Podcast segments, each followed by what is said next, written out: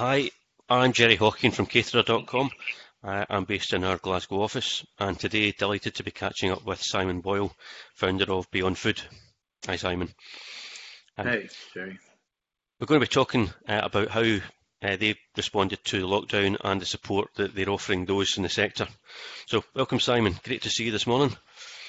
Uh, nice to see you, Jerry. Thanks for having us. No worries. Thanks for coming on. Um, so, Simon, tell us tell us a little about Beyond Food, uh, who you are, and what you stand for. Hmm.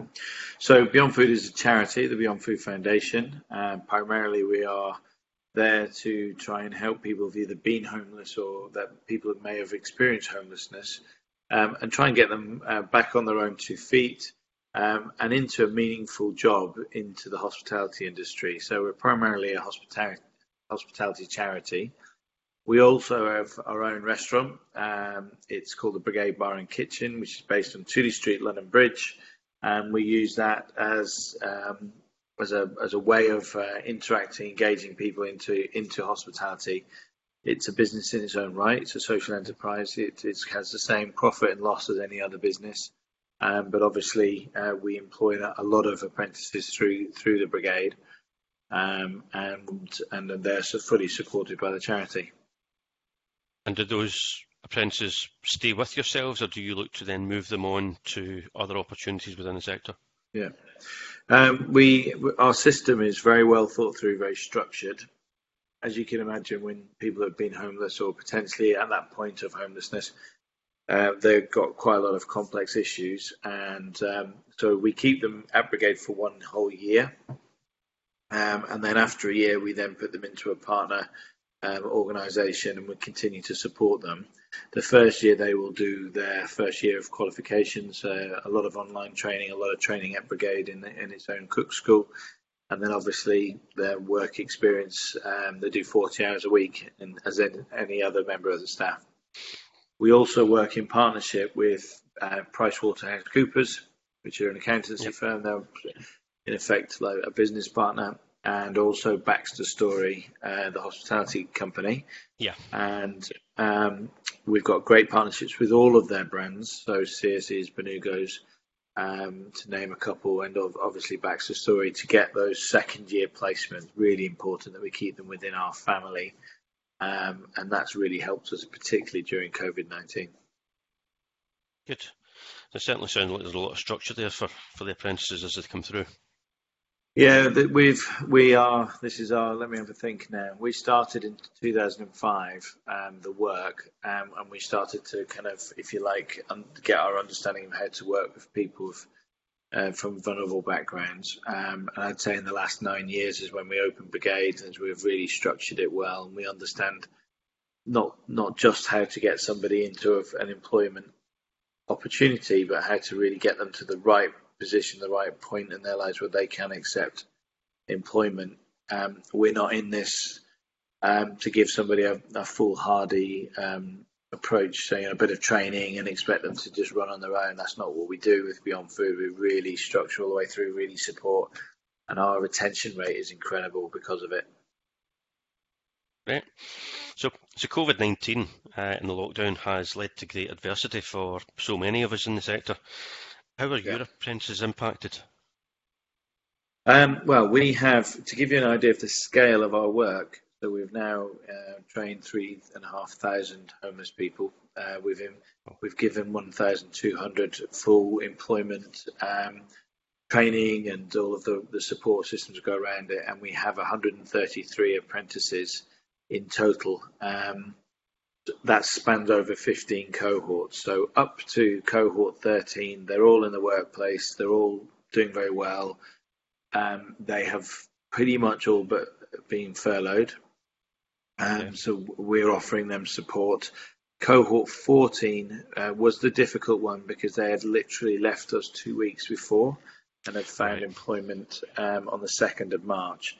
Now, luckily, all of them were employed within the BaxterStorey family and I have to say, um, between BaxterStorey, Stacey's, and their clients, um, they're all being completely supported financially. So they were, yes, they were furloughed, but the majority of them have been to, uh, have been topped up.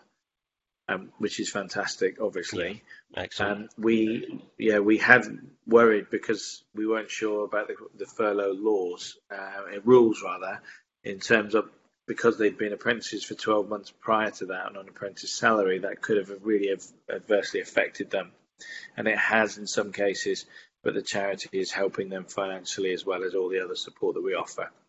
Cohort 15, which is our brand new cohort, and they started on the 2nd of March. We've been working with them as kind of trainees since the, the start of the new year.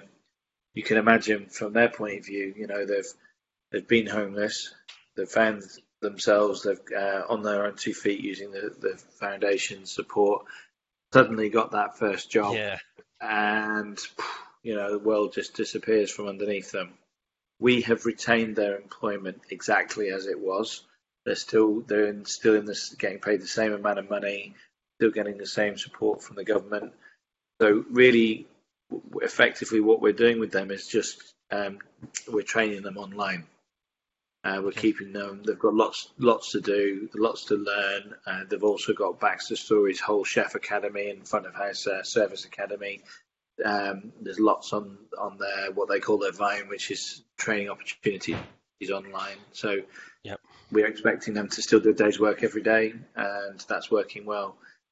So it's you know I would say on the whole they are all doing well. You you obviously have the mental health strains, the yeah. financial issues, the anxiety, stressfulness of being on your own in an isolated environment, and our apprentices have you know they've they've seen such challenge and adversity throughout their lives. In some ways, it doesn't surprise me that they're doing better than you might well think. But that I also know that they, you know, they they understand they've got a great support system around. So it's yeah. they're doing okay at the moment. So there's been yeah. a lot of adaptation within your own business to support everyone right through this, yeah. Yeah, yeah. We well, we did. We went through some extraordinary, um, fluid kind of experiences over the last sort of six to seven weeks we chose to brigade uh, to close brigade a couple of days prior to lockdown. Uh, we we could see it was going to happen. We didn't want to food, waste our food, so we very quickly, because we're in touch with so many homeless organisations, we knew that food was going to be an issue. Yeah. So we immediately turned our kitchen into a production site. So we cooked three and a half thousand meals um, and got them out to the hostels that we work with. Um, after lockdown, we continued a little while, but then we really and we started to work with other restaurants and particularly BaxterStorey organisations that, that would send us their food, so we didn't they didn't waste their food, and we again carried on. And then after a little while, we realised that we, for our own purposes, had to socially distance. Um, and so we started to work with more manufacturers and trying to help them distribute their food. Right. In particular, I've got a good relationship with um, with all of our suppliers, but also people like Unilever. Um, I, I, used to be Unilever's ambassador, so we help them distribute some food. Yeah. At that point, we then decided probably time that we we vacate the restaurant, um, and so the team went their separate ways, and then we then built a support line, uh, a COVID nineteen support line um, to specifically look at four key areas. The first one being mental health. Um, mental health, probably, you know, I know it's the buzzword at the moment and people are taking it very seriously, but Beyond Food Foundation really understands the effect that it has on people, and we have the systems in place to be able to help them. But we, what we needed to do is increase our numbers. So we searched out for qualified mental health counsellors that were being furloughed. So we now have a team of over 30. Right. Um, we, yeah, uh, financial hardship was the next category. Well, you know, people, even though they'd been furloughed, they didn't quite know how it was going to work out. Um, the whole tipping fiasco um, was also, you know, an enigma to people. They didn't know they were going to get the, the complete 80% yeah. or not. Um, again, when people start to start getting into financial difficulties, the stress that that causes is huge. So just having a sound ear to be able to help them and help them think with things like you know if they had to apply for a universal credit, just having somebody there with experience to help them do that. Third area was about feeding yourselves. Well, Beyond Food is a food organisation. It's always used as food as a catalyst. and so that didn't stop. And so trying to make sure people were eating nutritious, healthy food whilst they were sort of going through this experience is something very close to our hearts. So we've continued to do that. Um, we do it virtually now, so we now um, um, are sending out food uh, food boxes, which are very much training slash uh, looking after yourself related, um, so that we can continue. They can they can still make a risotto at home and learn how to do that whilst feeding themselves, obviously, and yeah. that's in line with their training. And then the last one, in some ways, is the most important one. It's about loneliness, uh, companionship. So many of our apprentices they live um, in a room on their own with very little. Um, yes, they've started to move their lives on, but it takes time. So actually, lots of them have lost their friends, family, their relationships are broken down for whatever reason um, and so we wanted to maintain a, a, level of communication that was, you know, daily. And again, we've got about 30 people that volunteer to keep in touch with people on a, you know, day by day basis, just to check in five minutes, 10 minutes, just to, um, you know, and, and not necessarily offering anything more than a bit of friendship. Yeah, I, I think that's important in the hospitality sector, perhaps more than any other, where people live off the buzz of their workmates, where they're That's used right, to working yeah. perhaps hours that that most folk are, are alien to. Uh, so, so having someone they can talk to, particularly if they're feeling lonely or vulnerable, uh, yeah. is a massive help. So, since the, the launch of the 24 hour crisis line, um, it, is it being used much by, by yeah. know, your apprentices more or less than you perhaps thought? Yeah, well, we, we've launched. There's two ways to access it. So there's online. So you can you can click on there. There's a I think a little box called Local Helpers. You can click on where you live. It's, it's UK wide, and um, and then you can then work through the system to kind of see what help you need, and that's just there for anyone. Um, and it's we are specifically wanting people in hospitality to look at it, but it but also and take advantage of it, but also other people.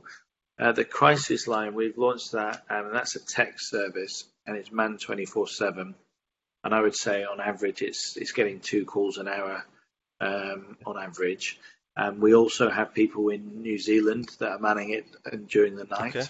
right? Um, because it's it's it's it's at night where you can't sleep. You've maybe not slept for a few days. Um, payday has just has been and gone. There's people there that have you know have lost their jobs. There's no two ways yeah. about it in the hospitality industry. And it'll be now these these weeks where it starts to ramp up, but we've got the thing in place now. We've got the right people there. We have um, partnered up with Shout, and they okay. have 3,000 volu- trained volunteers on the line. So if people text the number to, um, sorry, text Beyond Food to the number, then they will get um, the right help that they need. Um, and sometimes that is merely just, again, just sharing the anxiety can do an awful lot. But if it's more serious than that, then uh, shout and the text line is is linked to the emergency services so they can send someone around, you know, very quickly. It's uh, again making sure that anyone who is vulnerable is is being looked after quickly. Yeah, you know, it, mental health and poor mental health in particular is is something that we all need to be very aware of, and it's not a not just an industry thing, but when you can imagine you're sat there and, you, and the industry, you know, no one really knows what's happening right now. So there's a your mind plays um, plays games on you a little bit. Yeah. Um, sometimes yeah. companies are not feeding the information that probably because they don't know that much themselves. But you know, it, your mind starts to f- play on you, particularly during the evenings and the at night time. And if you're on your own, it's quite a lonely place to be. Yeah. And in regards to, to where we're at right now, uh, is there any positive learnings that can be taken from the situation, do you think? Yeah, I mean, I um, I I run a uh, a, cha- a, charity, and and I you know what I like to think is a really uh, interesting hospitality business. Um, i wear rose tinted glasses quite a lot of the time. Um, but for me, yeah, I think there's lots. You know, um, from a just humanity has changed. I think you know people have kind of gone. We've kind of almost pressed the reset button a little bit. Yeah. you know, obviously we look out the window, nature is there, we're together with our families, um, or we're at least reaching out to our families. I think one of the ones is that we're all equal. Uh, you know, the, the foundation works with people being very ex- excluded from society, and actually now everybody is feeling that isolation. And so I think it's a great leveler. We've all equalised ourselves a little bit, and I hope we don't forget that. Um, definitely, we're depending on each other a lot more, um, and certainly that is nationwide, worldwide. But I, I, would say, as an industry, the industry, the hospitality industry, is, I, you can see it all the times. Lots of forums, lots of podcasts. People are coming together to help each other. Yeah. Um, and for me, it's giving me lots of time to think and be creative about, you know, start to think about, okay, well, how are we going to approach this? But also, what's the business doing? What's the charity doing? How can we change? And, you know, we live in a very busy industry, don't we, where we get very little time to think. Yeah. I mean, it was only five minutes ago we were going through the Christmas period, and you know, and yeah. suddenly we're in May. It's crazy. So yeah. I think having that time, um, and I, I, just don't think our world was sustainable in the way that it was. So I, I, guess you know, in some ways, we've got to use this time to kind of press pause for a minute and think about how do we work more, uh, differently. And I think the last thing for me is about the industry as a whole. We we work people so hard, and people work so hard. And I know that we love it. We, you know, I love the hospitality industry. It's so amazing. Um, but it is hard work, and we were struggling to find good people to come into the industry. So I think we've got to use this time to kind of say, okay, well let's let's look at how we bring people in, how we train them, what we're offering them, um, and make sure it's really fair. So I would say that was a that was a positive learning, and I think we've got to we can't ignore it. If we just go back to the way it was, we've learned nothing. Yeah, I, I do agree. I think that uh, we, we maybe forget that we punctuate our daily lives with the hospitality industry. You know, whether that yeah. be grabbing a coffee in the morning before you go into the office, meeting friends for you know, for a bit of shopping, grabbing some lunch, you know, a glass of wine yeah. after work with a friend or a colleague. Hospitality is part and parcel of what we do every single day, and we've forgotten yeah. that as, as consumers. Hopefully, that'll help you know myself and some of my friends realise what we're missing now uh, more than anything. Yeah, no, definitely. And I think the other thing is, is it's such an amazing opportunity for people because you can start at the bottom with very little and you can reach the top. Um, and you know, with a good attitude, hard work, um, a lot of fun because it is a fun industry. Um, you know, and we can't forget that it is, you know, and and our you know society can't forget that if it if it enables the hospitality industry to to thrive again when we can eventually open our doors, they can play a part in that and, and really help people. And in particular, I'm thinking of young people, young disadvantaged people that maybe get lost in the system um, through the education system in particular and come out with very little, uh, pretty uninspired sometimes. The industry can play a, a huge part. And as we go through and we see unemployment rise, and it will, yeah. with unemployment rising comes homelessness. Um, and we've got to be really careful of that. Yeah. Um, so I suppose look, looking ahead, um, what are the next best steps for the sector, or perhaps for, for yourself, um, whilst mm. we're in this period? Well, I mean, I think first and foremost, everyone's got to be safe. I really believe that. So I don't, I don't, I'm not a believer of opening the doors too quickly. I think we've got to be safe, and everyone's got to be safe, not just um, not just our customers but our staff, and we have to be careful. We've got a responsibility for people.